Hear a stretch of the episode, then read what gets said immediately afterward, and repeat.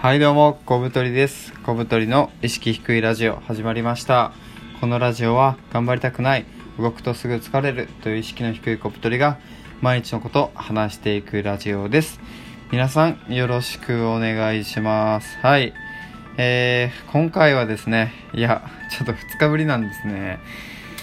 えっと、このラジオね、ほぼ毎日更新で、えー日々頑張ってはいるのですが、ちょっと昨日ですね、あのめちゃめちゃ疲れてまして、というのも、あの、まあ、普通に一日仕事して、で、夜ですね、あの、毎週日曜日にバスケットボールをしてるんですが、ちょっとですね、そのバスケットボールができなくて、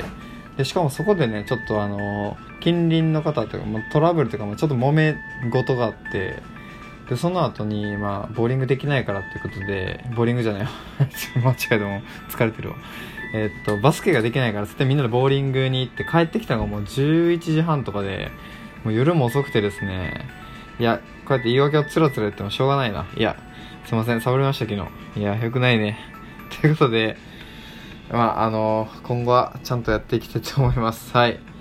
で、今回何喋っていくかというとですね、え2つありまして、えー学生サラリーマンに足りない市場にさらされるという経験、えーそして2つ目が、え自分の文章についてということでやっていきましょう。まず1つ目、え学生サラリーマンに足りない市場にさらされるという経験についてなんですがこれですねあの学生とサラリーマン、まあ、会社員の方とかは、えーと自分のねその価値っていうのをなかなか客観視できないと思います。学生だったら、まあ、テストの点数とか学校の成績とか。でもう一つはあとは何でしょうね、まあ、スクールカーストだったりとか。でサラリーマン会社員の方は、まあ、自分の給与、えーそして、まあ、肩書きやってる仕事ぐらいじゃないですか。でしかもそれって結構組織の中になんか独自の物差しがあってそこで測られるんですよね。でそれってその必ずしも正しいとは限らないんですよ。例えば僕の場合はですねえーっとテレビ局で営業マンやってた時に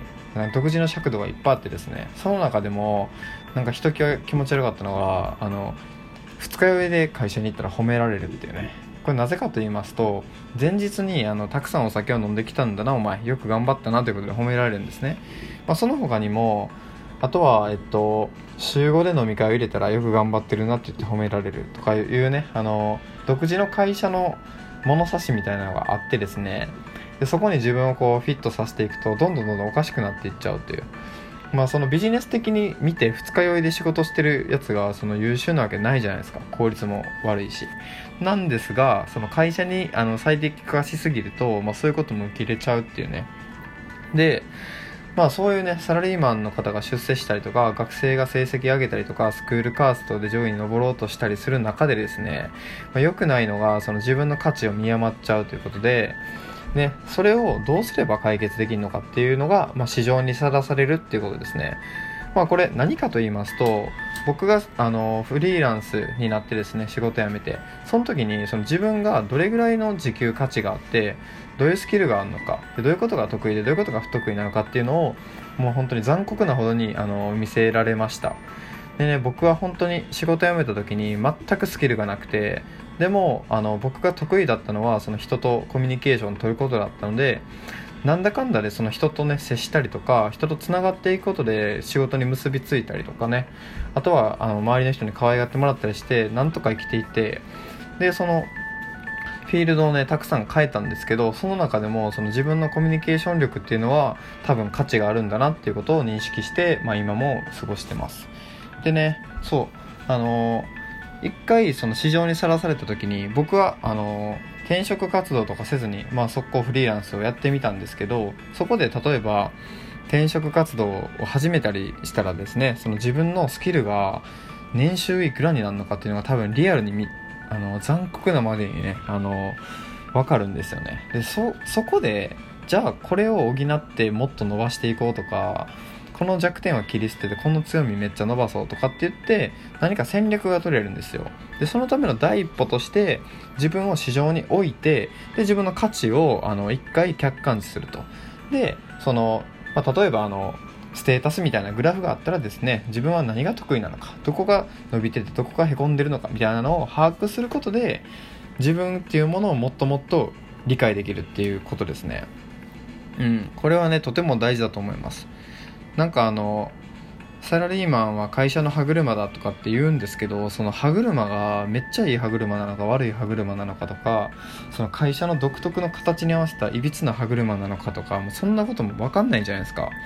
なので一回フラットに市場にさらされるっていうことが大事ですね。でまあそのための方法としておすすめなのはやっぱこう会社員の方はね副業してみるとかね学生は自分でお金を稼いでみるっていうのはとてもいいと思います。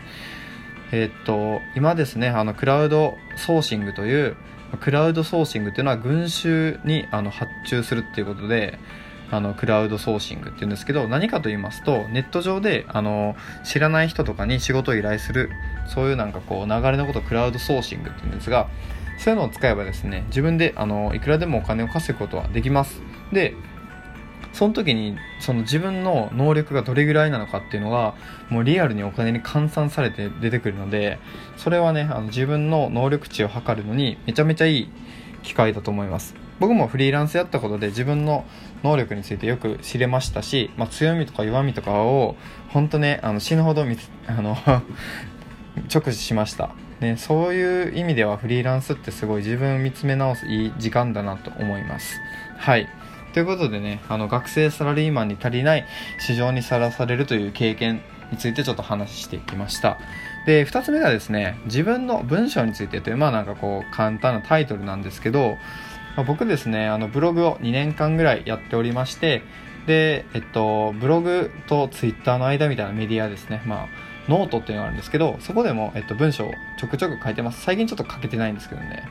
とか、あとまあツイッターとかで日々発信とかしててですね、やっぱその自分の文章っていうのが、なんか何なのかなっていうのをね、なんかこう考えるわけですよ、日々。僕こうやって話したりするのはすごい好きで、多分話し方とか、えっ、ー、と、にはすごい特徴があるとは思ってるんですが、これをね、あの文章に直すと、なんか途端に真面目になって、なんか無味無臭な、本当に、何のこう、取っかかりもないようなツルツルな文章を書いてしまうんですよね。であの仲のいい友達とかは嘘くさい文章って言うんですけど僕の書いた文章を。まあそれは結構言わんとしてることは分かるなっていう感じはします。でもう一方でですねそのその嘘くさい文章はどういう時に出るかと言いますと結構真面目な話をしてる時に多くてですねなんかこれはこう思うとかこれのメリットデメリット紹介するとかっていう本当に情報をお伝えするような記事はそういうなんか真面目な文章になりますね。でもう一方あのノートでもう本当に書き散らかすという表現がぴったりなんですけどもう思いついたことをねもうそのまま書いてるってもう喋ってる思いついたままに喋ってるのをそれの、えっと、記事書く場みたいな思いついたままに書いてるっていう時になんかねこう自分の文章がこう生き生きする瞬間があるんですね。それはなんか本当にふざけ倒してる時が僕一番なんかこう筆が乗るというか書けるなっていうのが分かってですね。でなんか筆が進むとか言いますけど、まあ、筆が跳ねるみたいな感じなんですね。なんか友達とワイワイ喋ってるのを文字でやってるみたいな。っていうのがなんかこうごくまれに出せるんですよね。でそれってなんか何なのかなっていうのがねすごいあってね。うん。なんか そう。自分の文章って何がいいんだろうとかっていうのをね今日ちょっと思いましたね。でなんかまあなぜこの話をねしようかと思ったかというと今日その同僚にですねなんかノート読んだよって言ってもらってでその僕が書いてるノートの中でもとびっきりあのふざけ倒してるやつでですねまあその題材が本当にあの下ネタなのでここではお話できないんですが、まあ、その題材もさることながら文章なんか文章が結構面白かったって言われてたまにあるんですよ。なんかふざけまくった時に文章面白いって言われるんですよね。文才あるとか。自分で文才あると思ったことないんですけど。なのでなんかめっちゃふざけて文章を書いたら僕の持ち味が生きるんじゃないかなっていうのはね一つの答えとして出ましたね。ただなんかね題材が難しいんですよ。ふざけて書くのって。何でもないことをふざけて書けるのは本当に才能だと思うんですけどふざけて書くよう書くことしかできないぐらいのなんか失敗とかを書くときは僕は生き生き書けることができるんですね。なんかネットで恥をさらす時にあの自分をこう面白おかしく表現するみたいなのが僕はすごいなんか好きなのかなとね思いました。で皆さんもねあのこのラジオをお聴きの方がどれぐらいあの日々文章を書いてるかっていうのはちょっとわからないんですけど、まあ、ブログやってたりねなんかツイッターとかやってる方がいたらね自分の文章ってどういう特徴があるんだろうって見直してみるのもいいかもしれないですね。で、まあ、その個性云々っていう前に文章には結構基礎とか型とかっていうのがいっぱいあるんですよ。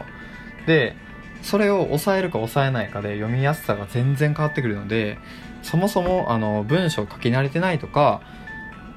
あとはね基礎とかそのつながりかとかをうまく作れないっていう人はですね文章の、えっと、基礎の基礎の基礎を勉強してでまず覚えてそこから個性を出すってねやってみるとすごくいいかもしれないですね、まあ、例えばその英語とか喋ってなんかこう独自の表現とか個性出そうとかしてもそもそも文法とか英単語とか知らないと喋れないじゃないですか。そんな個性もクソもないじゃないですか喋れないやつに。まあそれと一緒で文章を普通に書けるようになってからその先に個性があるかなと思っててまあそこが自分の文章っていうことになるとは思うんですけどね。っていうのをねなんかこう今日ちょっと考えましたね。うん。是非ねあの僕のノートは概要欄に貼っておりますのでよかったら見に来てください。うんいっぱい書いてるので はいということで、今回は、えー、学生サラリーマンに足りない市場にさらされるという経験、えー、そして自分の文章についてという2つでお送りしました。では次の放送でお会いしましょう。さよなら。